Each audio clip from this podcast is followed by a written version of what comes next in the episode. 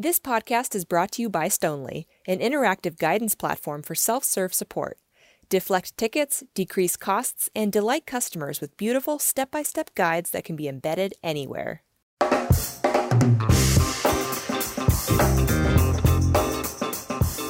Hey everyone, welcome back to Beyond the Queue. I'm your host, Meredith Metzger, and this week I'm excited to welcome Neil Smith, Senior Director of Support at Iterable.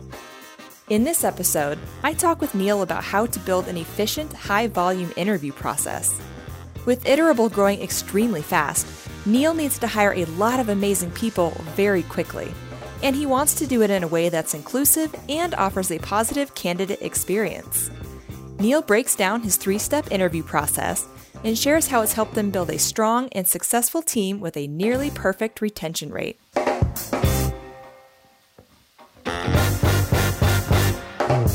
Hey everyone, welcome back to another episode of Beyond the Queue. Today I am very excited to welcome Neil Smith. He is the Senior Director of Support at Iterable. Thanks for being here, Neil. Thanks for having me, Meredith. I'm so excited to talk to you. Yeah, I think we've got a really good topic today. Um, something I know that every support leader deals with, and that is specifically how to set up an effective and efficient interviewing process. So I've, you know, I've talked with a ton of support leaders who need to hire a lot of amazing people and they need to do it quickly um, so they can keep up with their company's growth trajectory. So, in order to do that at scale, uh, you need a really solid interview process. Um, again, has to be efficient, has to be structured in a way that allows hiring managers to like really gauge the candidate's skills, their experience, culture fit, all of that. And perhaps most importantly, it should provide a positive experience for the candidate. So, Neil, I know you have thought through all of this a lot, um, and I've heard that you have established a really successful interview process over there at Iterable. So, I am excited to pick your brain. Absolutely, yeah. Um, well, first, a little bit of context. You know, Iterable, we're um, a customer engagement platform. Have been in business for eight years at this point.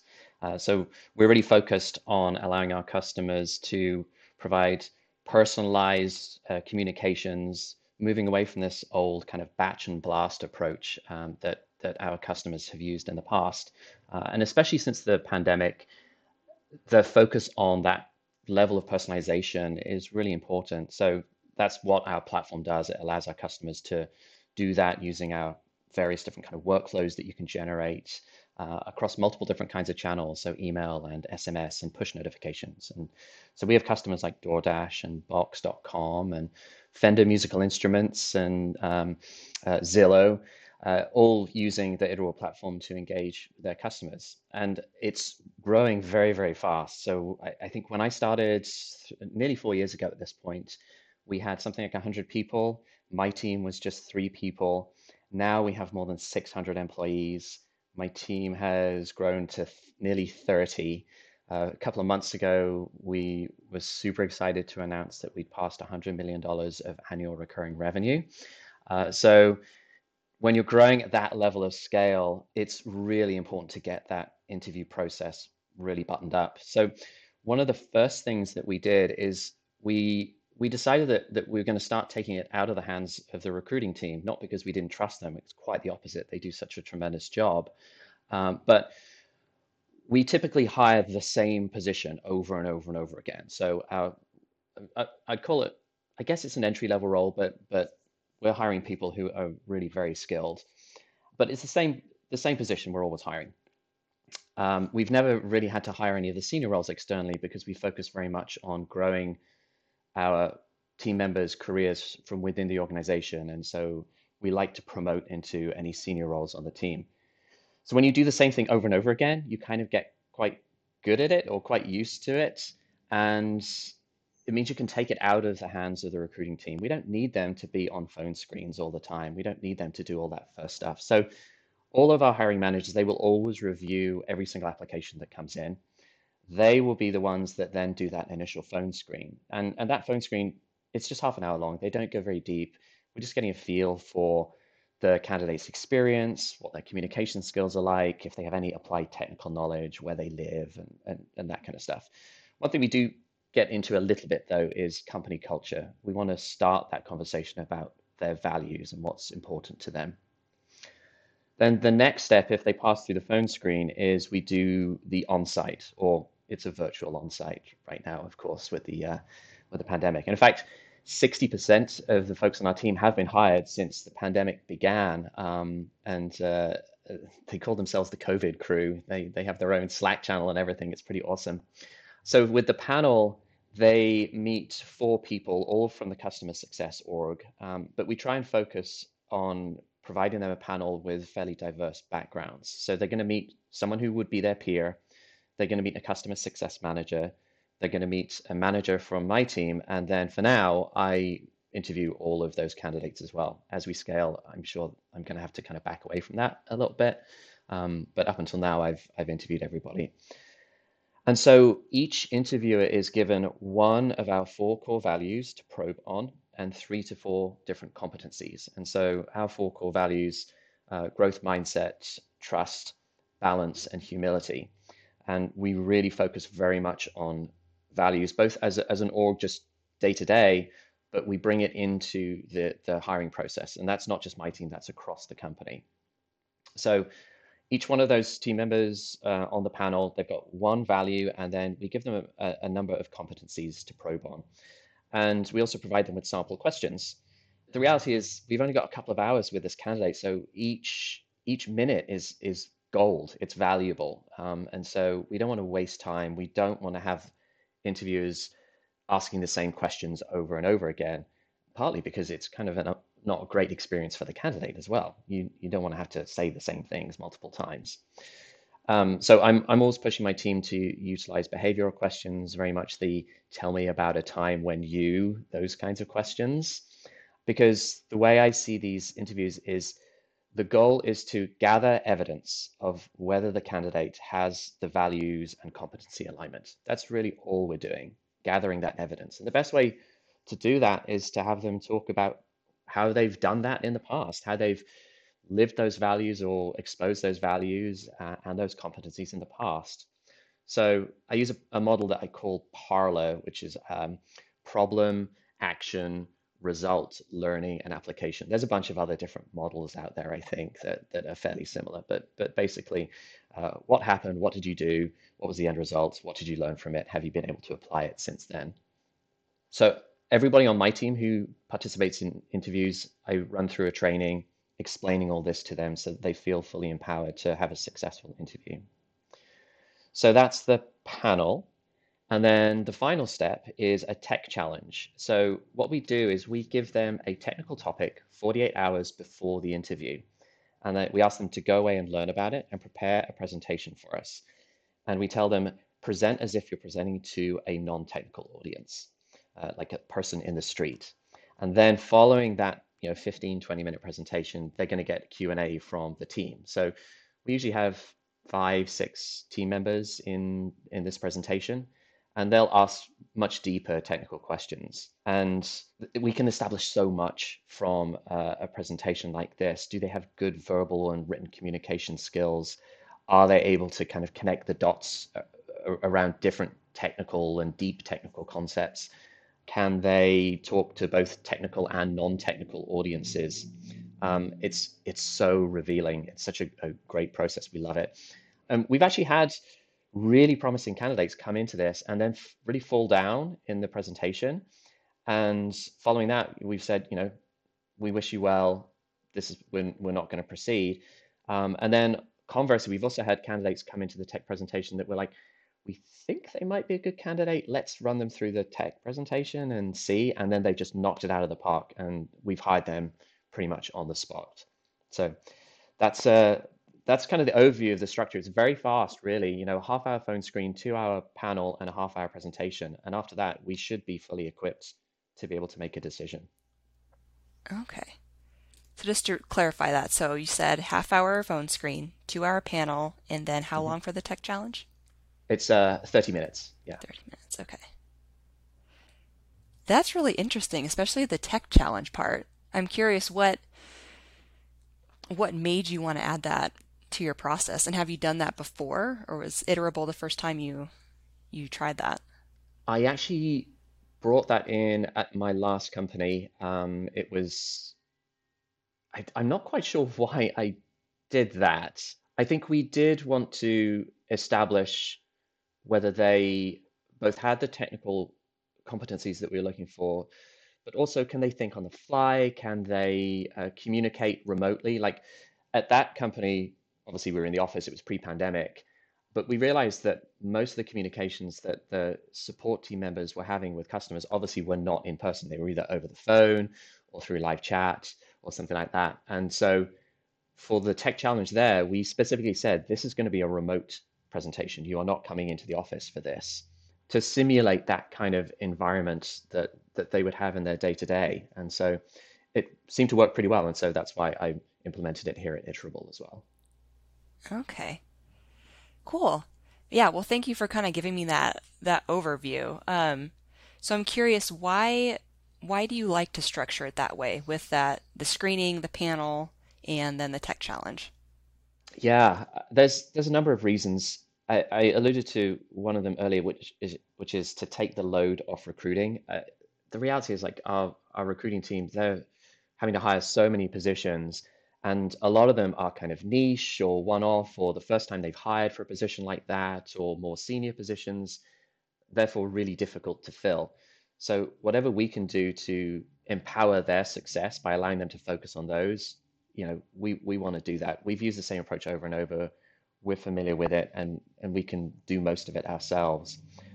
The second is that it's really fast. You know, that that 30 minute call, two hour panel, 30 minute presentation. We're not asking much from the candidate because each step we've made sure that we've optimized it to get the most out of it. Um, yeah, as as as they move through this, we we walk away from each step with the max amount of information that we can get from uh, from that that from that step. And then the third thing with the structure is it really allows us to probe on both competencies and and values. So I, I think a lot of people when they go into interviews, they're using it to gauge a candidate's experience. We try and do it to gauge a candidate's values alignment first. That's the most important thing for us. Competency alignment is second. And for, for me, and I think for a lot of people at Iterable, experience is third, especially with support roles. And I, I've listened to a couple of the other interviews that you've done with your guests, and it seems to be a little bit of a theme with with some of them. Is that the reality is like a support role applied role specific experience doesn't necessarily seem to be a strong indicator of future success we can make them successful if they don't have a bachelor's degree or if they haven't worked support before. Like I've got uh, one person on my team was a pediatric speech therapist, and then she went and did a, a coding boot camp, and um, she's she's been tremendously successful. So, someone else came from uh, an entirely different background, very academic kind of background, but had done a lot of work with um, R, the, the statistics coding language in college, and and that's a really difficult language to work with. And when I saw that on her resume, I was like, oh, that's interesting. I like the look of that. And we talked to her, and she just did awesome in the process. And since then, she's um, she's now in one of the senior roles on our team. The the thing is, if they're not aligned with our values, I don't see there's anything that we can really do with them. I, I'm one of my uh, side interests is is motorsport and uh, car racing, and there's this a saying there that it's it's easier to make a fast car reliable than a reliable car fast. And I kind of think about it the same way with with hiring. It's easier to take someone whose values aligned and build their experience than to take someone who has great experience but doesn't align with your values. Like you it's very difficult to change someone's values. Yeah, it's a really great point. Sometimes I wonder if there's so much focus on experience in job interviews because it's I want to say easier to gauge, but in some ways it is. It's more of like a hard skill. Like there's there's clear evidence, whereas with values and competencies, you really have to you got to dig in there a little bit. You do, yeah, mm-hmm. absolutely. Mm-hmm. Yeah, so I I'm curious, especially in the phone screening, like how do you kind of get a feel for whether there'll be a value fit um, just in those short 30 minutes? In the phone screen, it's a little bit less on the, the values piece. We do ask a question in there about, you know, what is important to you and your next company in terms of culture and values. Um, so that gives us a little bit of an indication. To be honest, we focus the panel really on establishing the, the values alignment and and uh, and the competency uh, alignment. So, you know, the the kinds of questions that we ask are really through the lens of give us an example of a time where uh, you were dealing with a really angry customer. You know that that gets to the competency of humility, uh, gets to um, uh, the competency of, of staying calm under pressure. You know, every single question that we ask is there because it is probing for a, a, a value or or a competency. Mm. So, in addition to that question, what are some of the other "tell me about a time when" type of oh, questions yeah. you've asked? Yeah. Um, so something like tell me about a time where you had to very quickly learn a new technology. That's a that's a really good one for figuring out are they a fast learner? Are they technical? Um, are they intellectually curious? You know, uh, something like that is is really interesting. One of the competence or one of the values that I uh, probe on in my interviews is the value of trust, and there's there's a really it, it's a it's not an easy question because not everybody actually has an example of this. And so if they don't, then we have to use a hypothetical. But if they do, it's it's really interesting. Tell me about a time where you were asked to do something by someone in a position of seniority that you felt was not in the best interest of the customer. Mm. Yeah, that's always that's always interesting to see what kind of answers you get. Yeah, both in how they handle the the senior person and also the customer. Mm-hmm. Hmm. Exactly. Yeah. Very cool. Um, so you you mentioned that the second part of the process, this panel interview, you bring in um, I don't remember how many people you said you bring in. Four. Four. Four people. And each of them is assigned one core value and then three to four competencies. Yeah. Um, so what's yeah what's kind of your reasoning for that and bringing in you know multiple people, each of them having their own responsibilities, looking for different things. Well, um, it it's a heavy workload to try and really establish if somebody is going to be a good fit for the role. And so, just from a logical perspective, you want to divide it up. Like you don't want people overlapping with each other. Uh, so it makes sense to kind of keep everybody really focused on a, a small set of of competencies. Um, and I I have a big list of all the potential competencies that are out there, and then I've used that list to kind of narrow down on which are the ones that are really important to this particular role, the, the technical support specialist role that, that we are usually hiring for. And other roles within the org might have different competencies which are important. Um, and it's up to those hiring managers to figure out how they're going to probe for those. Um, but I think most support leaders would probably coalesce around a few things that are really important, like obviously communication skills, uh, time management, staying organized, uh, staying staying calm, but also wanting to be a, a constantly learning, constantly growing. Um, so that intellectual curiosity piece that I mentioned a little bit earlier is absolutely vital for us. Um, so when we distill it down, we find like what are the 12 top competencies, and I can't remember all 12 off the top of my head, but um, you know, uh, flexibility, motivation, those are a couple of others that that are important. Analytical is another. Um, let's see. Yeah, I can't I can't remember the, the rest of them off the top of my head, but uh, yeah, we focus on those 12 and uh, and divide them up. Okay. And then remind me, what are the four values that are split amongst these folks? Uh, trust, humility, uh, balance, and growth mindset. Mm, okay. I suppose doing it this way with this panel interview is also a good way to reinforce those values consistently with other members of the team. Yes, that is true. I, I will say though that Iterable does such a tremendous job of really keeping values front and center that we we don't necessarily need to be reminded what our values are. Like every Thursday we have a, a all hands town hall and one of the first slides that's always put up is, you know, our four core values along with our, our current uh, mission statement as well. So, yeah, it's it's really front and center with us. Awesome. I love that. Yeah. So earlier you were talking about how one reason you've you've set up your interview structure this way is because it provides a more positive candidate experience. Um, so can you just share with me in your mind, what makes a positive candidate experience, and then how you you know kept that in the front of your mind as you structured this interview process and how it provides a positive candidate experience. Yeah, it's so important. Um, the, the first thing I would say is it seems really obvious, but be respectful of the candidate, be respectful of their time, be respectful of their background, be respectful of any personal challenges they have.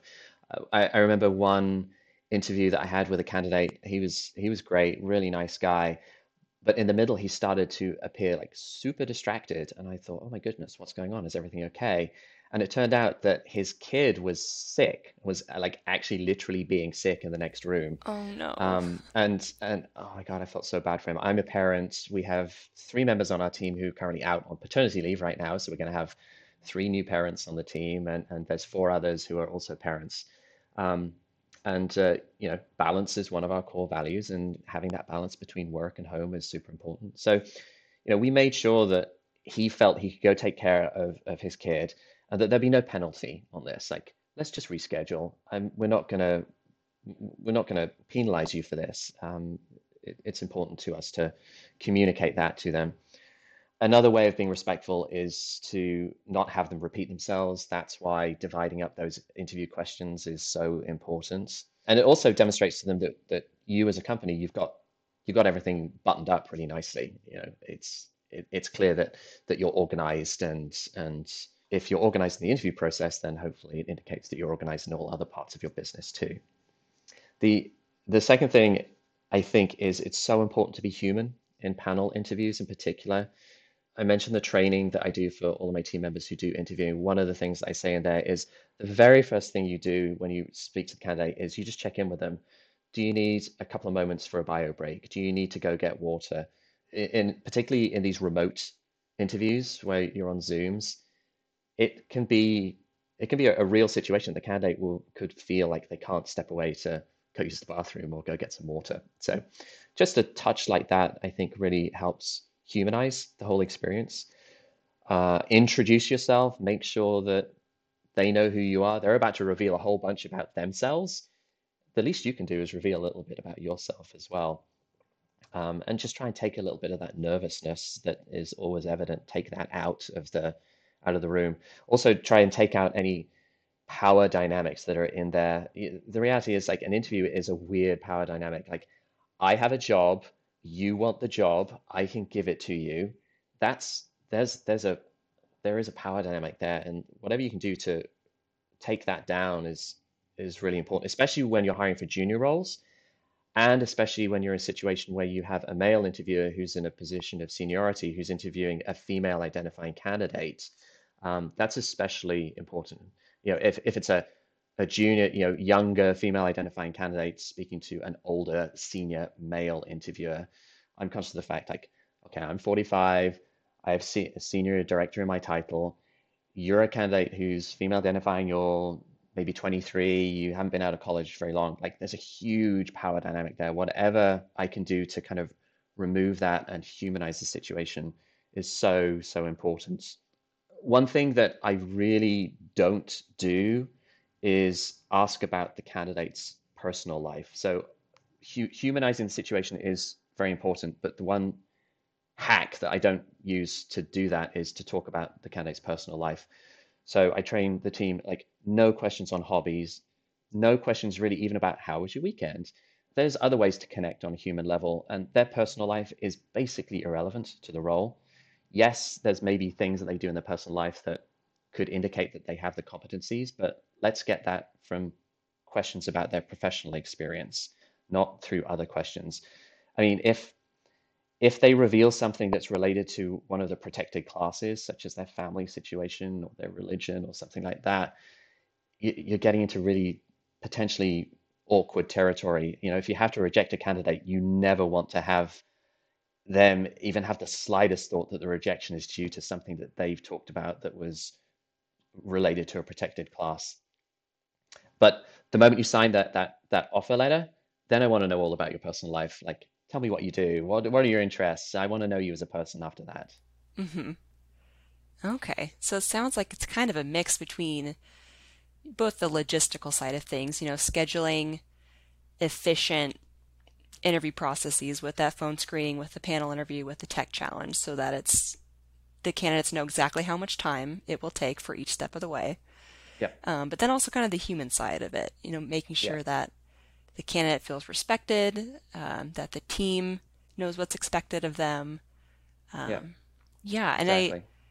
I I'm curious to learn a little bit more about this training you said you do. So before so before interviews, you said that you or maybe it's just kind of a regular thing, but you train your team on how to be be great interviewers. Yeah. So I'm curious what you kind of go over with them.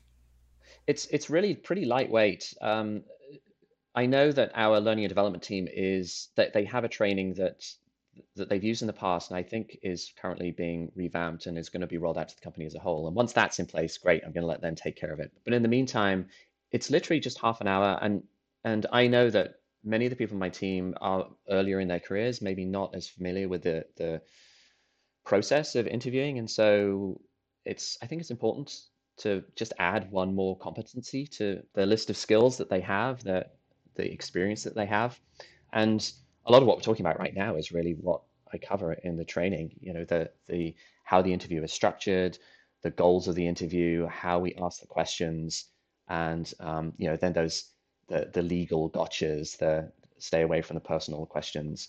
Um, so it's it's really pretty straightforward and pr pretty lightweight, and it literally only takes half an hour. Oh, nice. Okay.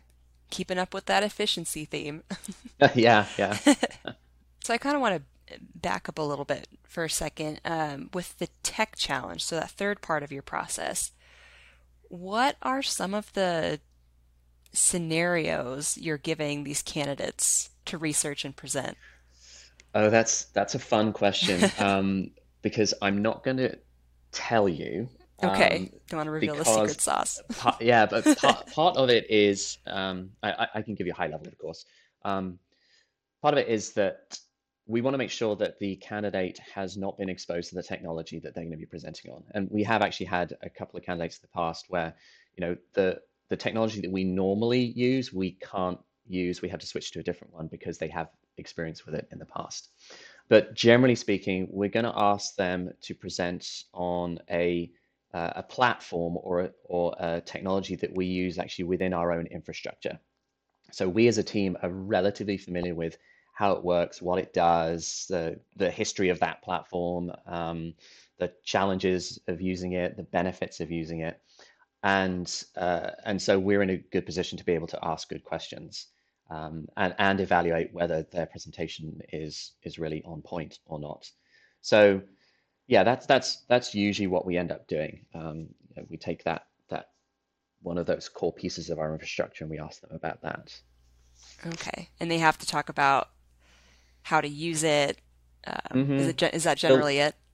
yeah, we give them a, a, a little bit of a direction. You know, you may want to talk about uh, the history of the platform, um, how it works, the benefits, um, when you would use it, when you wouldn't use it, um, how it compares to other uh, other similar kinds of platforms, and you know, um, maybe some use cases uh, in the real world. Okay. That's really cool. Yeah, I can see it's it. fun. Yeah, I can see how that's a great way to evaluate a candidate's ability to learn something new. I know that's one of the values, um, to communicate well, to answer questions on the fly. Yeah, exactly. Very cool. Okay. Um, so now I kind of want to go back to the more like human side of your interview process. I Yeah. I know that you have mentioned before that diversity and inclusion is a big value for you and your team.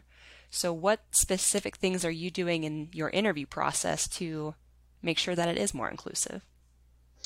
Yeah, you're right. We really do value this very, very highly. Um, the first thing that we did around ensuring that that we could drive towards a team that more accurately represented the diversity of our community uh, is to overhaul our job descriptions. There's so much bias built into most job descriptions, um, things like requirements that are kind of super exclusionary or unnecessarily aggressive language. Like I've seen job descriptions where uh, it, it says something like, "We're looking for someone who can crush it." I mean, so aggressive and just totally inappropriate because that that immediately kind of can put off a, a, a large cohort of potential candidates. And again, job descriptions focus generally a lot on experience, and we've discovered that experience is not necessarily a success factor, um, especially with support. Um, people from all kinds of backgrounds can thrive in a support role. The question really is, are you smart? Are you personable? Like really, those are kind of the two buckets of, of, of competencies and values that are important to us. If you are, you, you're probably a good fit. And just because you don't have a bachelor's degree or maybe you haven't worked in support before doesn't mean you're not smart or you're not personable. So we went through our job descriptions, you know, with the proverbial fine tooth comb uh, through that lens of diversity, and we really focused on what are our must-haves and make sure that they really are must-haves. And so I actually wrote them down here. I looked at the job description this morning, and there's only four. One is a demonstrated ability to solve technical problems. So that doesn't necessarily mean professional experience, but somehow a demonstrated ability to do that, a desire to teach new customers about the platform, uh, an ability to answer product and technical questions, and passion for startups, software, and SaaS products. That's it. Everything else is a nice to have. So previous experience in a B2B tech support role at a SaaS company, experience with email, push, SMS, experience with Jira or Zendesk, familiarity with APIs, DNS, HTML, CSS, you know, all that kind of stuff. That's all just nice to haves. Um, so once we put that job description out there, yes, it meant we had a much wider pool of candidates applying, and that meant we had a larger number of applications that really were not a good fit. That's okay. That's the price that you have to pay, I think, in order to entertain a much wider pool of candidates. Um, and yeah, that's and that's not a problem. The second thing that we did after we went through the job description overhaul is, and this is something that as a company we've done, this is not specifically support, but being super intentional about the pipeline that you have, the hiring pipeline that you have. And so our sourcing efforts have really focused on underrepresented minorities. Um, and so we'll do things like we'll go to events like Afrotech or Lesbians Who Tech, the Grace Hopper celebration, which is the Global Women in Tech conference. Like we've had presence at those kinds of conferences and continue to do that. We want to meet potentially diverse candidates at their own places. So, you know, we've attended virtual job fairs at historically black colleges and universities. Uh, Carnegie Mellon is one that comes to mind. So, if you put more diversity in the top of the hiring funnel, you're going to get more diversity out of the bottom of it. One other thing that we've really tried to do is once someone is actually in our interview panel, we want to make sure that the panel represents the diversity of our communities as well. So we're very intentional about who is on the panel. It's not just like, you know, this TSS is available on this day, so they're going to be on the panel, and this CSM is available on this day, so they're going to be on it. No, no, we we we evaluate the combination of uh, or the makeup of of every single panel. Um, we want to make sure that we have representatives from different uh, locations, uh, different teams within customer success, different gender identification, and different ethnicity. CS within Iterable is actually a pretty diverse org already, well above our tech industry averages, and support is actually even more diverse than CS as a whole. So we're lucky in that we have a lot of people to choose from to really represent that level of diversity. But I think, again, going back to that candidate experience, I think it's really important for candidates to feel that that they are in a place that is welcoming of every every kind of background, every experience, every different kind of experience, different ethnicity, different gender identification, all of that. I think that helps put candidates at ease. Um, and especially if you have diverse candidates, if they see people who are like them in the interview process, that gives them the idea like, oh, I could see myself here. Yeah. Oh, that's awesome. Yeah, I think I think that we even talked about this earlier. Like a diver- a diverse team is a strong team. Oh, for sure. It really is. I mean, I think of the the kinds of, of insights and ideas that come from the people on, on my team who don't come from a support background. Um, and and uh, just do a lot of asking why and really important why question. Why are we doing it this way? Why is this the right approach? Like those are those are such great questions to have, and you get so many more of that, so many more of those kinds of questions when you have a, a rich and diverse team. Hmm. Yeah, that makes sense. Um, so kind of thinking it back more bigger picture here, um, as far as the overall interview process, you know, given the speed at which you need to hire to keep up with Iterable's massive growth right now, how does your interview structure help you balance that quantity and that quality issue? You're quite right. The speed at which we are growing means that we we have to kind of crank through this stuff, and that's part of the reason that we've optimized the process as much as we as much as we have, and make it short, um, and just have those three different steps. The second thing that's been really helpful for us is if you focus on really, really strongly focus on career development and promote people from within, it means that you're not having to spread your attention on many different kinds of roles, hiring for, for senior roles, hiring for junior roles. We've been able to make it so that the only role that we need to worry about is our technical support specialist role, which is kind of our standard frontline support role. Um, and with that level of focus, it makes it a heck of a lot easier to to kind of get a, a virtuous cycle going. We find ourselves very frequently with two awesome candidates at the end of a hiring cycle. And although initially we only had one headcount open, it turns out, hey, we've just promoted someone else from within. And so we actually do need two people. That happens really pretty often. We we are hiring pairs, and which is uh, great for the the the new hire because they've got they've immediately got someone else who is experiencing exactly the same thing that they're experiencing at the same time. So so that's been that's been really cool. Um, and then the, the other thing that allows us to move quickly is by not excluding candidates from the process just because of a lack of experience. By having that really rich pool, um, you can, yes, you've got to look at a lot of different applications, uh, but that's not particularly time consuming. If you have a lot of, of applications to choose from, though, it means that you can keep the cycle constantly going. So it's worked worked pretty well for us. Like we have a lot of candidates to look at, but we have a, a, a really solid lens of how to look at them to identify who are the candidates we're really interested in. Okay. I love that concept uh, you mentioned of really focusing on promoting your internal employees to the leadership positions so that all you have to really focus on for new hiring is your frontline agents. That's smart. Yeah, it's it's great to see so many folks on on the team like really building their careers uh, and you know doing it in front of our eyes. Uh, one of one of the um, more senior members on my team, he started as a sales development rep um, in the very beginning, and then he wanted to move into support. He came over, was one of the support team's earliest members. Then he became a senior support um, support person working with more of our premier customers then he moved into a lead role. Then he moved into a manager role. So, and now he's like, right now he has something like 12 direct reports because we got somebody out on paternity leave. It's been awesome to see him grow his career. And that, you know, that's just one example.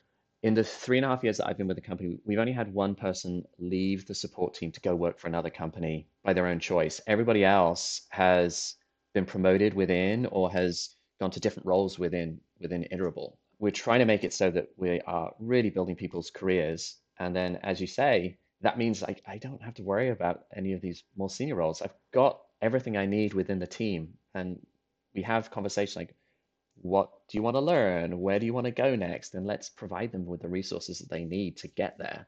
Um, because then they're going to stay with us. They're going to get really good at their jobs. They, and that's going to provide a better customer experience. And it's all great for the success of the business. it's a win win all around. Absolutely. Um, well, I think that's a nice segue to my next question. So, what results have you seen from structuring your inter- interview process the way that you have? I alluded to it a little bit in the previous question, which is just a great, great team. Like the, the end result is you you end up with people who are just a great fit for the role and great fit for the company. And then that gives us great CSAT. So, you know, our, our average CSAT is, is really, really high. Customers are generally very, very happy with the support that they receive from from Iterable. Um, we got that really high employee retention as well. The one person that we've lost, uh, it was just it maybe wasn't a great fit, but everybody else, you know, the, the values alignment, the competency alignment, it makes it so that they feel very much at home uh, at at Iterable. We have evidence of that as well through our, our uh, twice annual employee engagement survey. So our support team is scoring 94% on our engagement survey, which is very, very high. Um, and the most recent survey that we did, there was a score of 100% on the, the belonging category, which that was, that was, I, I looked at that and I'm like, oh, that's so nice. I felt so, so good about that. And it doesn't just help us as a business to, to get this right. It, I mean, it helps our employees. They, they they're, they're happy. I, mm-hmm. I want everybody to be happy, really. And so, um, you know, if if you feel like you belong at work, that really does raise your overall quality of life. Um, so, yeah, that's that's one other really great tangible result that we've seen from from getting the interview process right. Wow. Yeah, those are all amazing, especially that those high engagement scores and the high retention scores. I know that can sometimes be a challenge with support. Yeah, yeah, it really can. Uh, I, I think I, I'm not uh, ignoring the fact that as a company, because we're growing so fast, we're able to offer all these opportunities. Like if we were not growing at this kind of pace, I I wouldn't have such frequent opportunities for promotions for the team. And then maybe you do start to get into the the areas that some support orgs have to struggle with, where people are in the same role for 18 months, two years, two and a half years, and then burnout can be can be a problem. So I'm I'm realistic about that. We are lucky that we have that growth rate, and I'm sure at some point in the future, when the growth rate starts to slow down, we'll have to be a little bit more intentional about how we avoid people burning out. But uh, for now, the focus is more on like how do we keep that growth going. Yeah, well, it sounds like you're off to a great start. um, so, what advice do you have for other support leaders who want to do what you're doing, you know, build an effective, efficient, and really inclusive interview process? Yeah, the first is definitely revisit your job descriptions. Um, focus on what's truly important and, and know what are the success factors for the roles that you're hiring for. So, you know, in our organization, it's a fairly technical product. There's a, a lot of depth and complexity to it. So, we have to focus on bringing in people who are, are capable of, of handling that. Other support orgs maybe have a, a, a more um, transactional, and so staying calm, working fast, um, taking a lot of different information, you know, those might be the success factors for those roles. But whatever those are, the support leaders need to focus on what's truly important and make sure that that's what's in the job description and pull out everything else that is not important. The second thing I would say is never underestimate the value of the candidate experience. Uh, you never know, like if you reject a candidate and you do it kind of in a in a not great way or, or a very kind of um, robotic way, you never know. Like you might need to come back to that candidate and reoffer them the job if your first choice ends up suddenly changing their mind at the last minute. Um, or maybe you reject a candidate and their friend is applying for another role at your company, and if they've had a bad candidate experience, they could talk to that person and be like, I'm not sure you want to apply at, at, at, at Iterable, you know? The number of situations where you have those like small world moments, particularly in the tech uh, industry, is it's it's surprisingly frequent. Um, lots of people know lots of people, and word gets around. So we I want to make it so that everybody walks away from an interview at Iterable saying, even if I don't get the role, that was a great experience. Or Iterable seems like a really good company. Like that's that's really important. The the third thing I would say, be very very clear with your interview panel about what their focus areas are. You know, I talked so much uh, today about competencies and values. Make sure that you've got those down and focus on behavioral questions. Those tell me about a time type questions. They're they're easily the most powerful questions out there. Like the a lot of the kind of uh, super clever gotcha type questions, those really don't get you much information. It's it's you're gathering evidence of, of, of whether they have these competencies and values. And then the final thing is if you find the right candidate, go for it. Right now, especially, the market is so tight. If they get through the process, they're probably going to be a great fit. Um, and and like going, oh well, we still got three people in the panel stage and a couple of people waiting to do the tech challenge. Like, and now we've got this one person who did really great on the tech challenge. Well, let's just offer them the job. The other the other five people we're going to say, we're going to keep you in mind for future roles because there's definitely going to be future roles, and we'd love to come back to you. Um, so that that would be the final thing that I would say. Just keep that in mind. Go for it if you find the right person. Okay. Yeah, that's great advice. Well, I think I am going to start wrapping us up a little bit. We're kind of nearing the end of our time. Um, yeah. But before I ask my final question, is there anything else about our topic that we haven't covered yet that you would like to add? Yeah, there there is just one. Treat your people team or your HR team, whatever you call them, treat them like gold. The recruiting is such a hard job. It's way harder than people think, and right now it's even harder. You know, with the the um, the great the great quitting, um, people leaving jobs, and um, there's so much competition out there. The people team, the recruiting team, they are they're partners in building your team. So you should never treat them like some kind of auxiliary or administrative function. So that's that's the one other thing that I want to say there. Yeah, that's a great point. They are your best friends in this process. They really are. Yeah, yeah. okay. Um, so now for the final question. Uh, it's one of my favorite ones. In general, what advice do you have for up and coming support leaders? Yes, I was looking forward to this question um, because I know that pretty much throughout our conversation today, we haven't even gotten to anything beyond when someone says yes to an offer. Um, but th- there are a few things that that I do always try to keep top of mind. The first is be vulnerable, be authentic, be humble. You know, I, I think it's so important to be able to admit mistakes publicly in front of your team, to be able to say sorry I think a lot of particularly new managers, they they think like they have to have all the answers. They don't. Their job is to support the team to get the right answers. That's really the the, the key there. It can be a difficult step for uh, new managers to take to kind of expose that level of vulnerability. But the benefits in terms of building relationships with your team is it's far greater than people realize. So, you know, that that's definitely the first thing. The the second thing is delegate.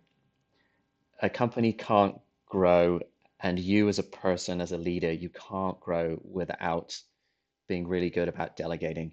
And I, I think I was in a management training a few years ago and somebody quoted a couple of studies, I think, that showed that delegation is one of the biggest, I think actually the biggest factor in terms of employee retention. Like if an employee is delegated to, if they're empowered, if they're given responsibility to do other things, that drives growth um, and it allows you to focus on you know the bigger things and building your next generation of leaders.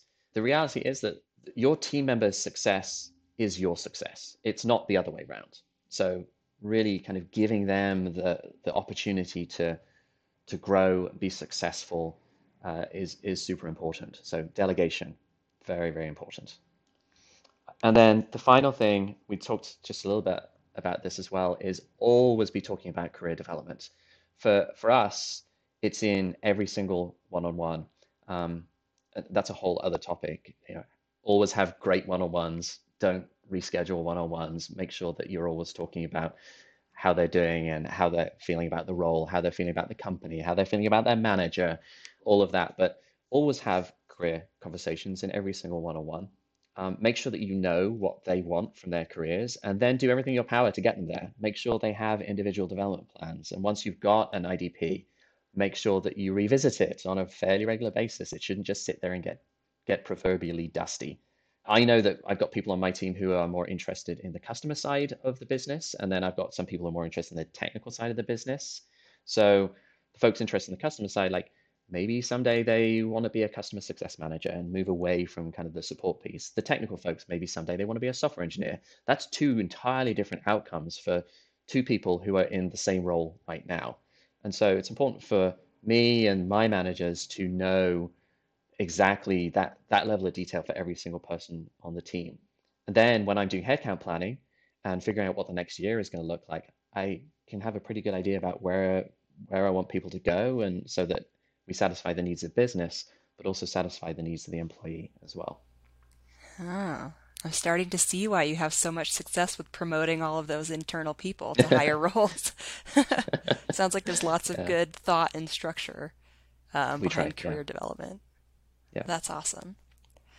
Well, cool, Neil. Thank you so much for taking the time to talk with me today. This was really enlightening. Uh, I think will be super helpful for other support and CX leaders. I hope so. Yeah. um, before I let you go, if anyone watching or listening wants to contact you or learn more from you, what's a good way for them to do that? Um, a couple of ways. Just uh, you, if you Google me, if you Google Neil Smith Iterable, first hit will be my LinkedIn profile. I, I double checked yesterday, and, and it is.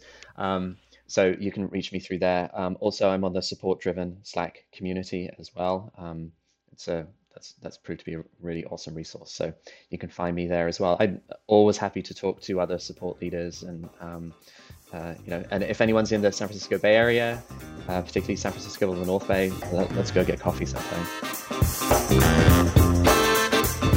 That's all for this episode of Beyond the Queue. Thanks so much for listening. If you enjoyed it, please be sure to hit subscribe and rate and review us wherever you get your podcasts. We'll see you next time.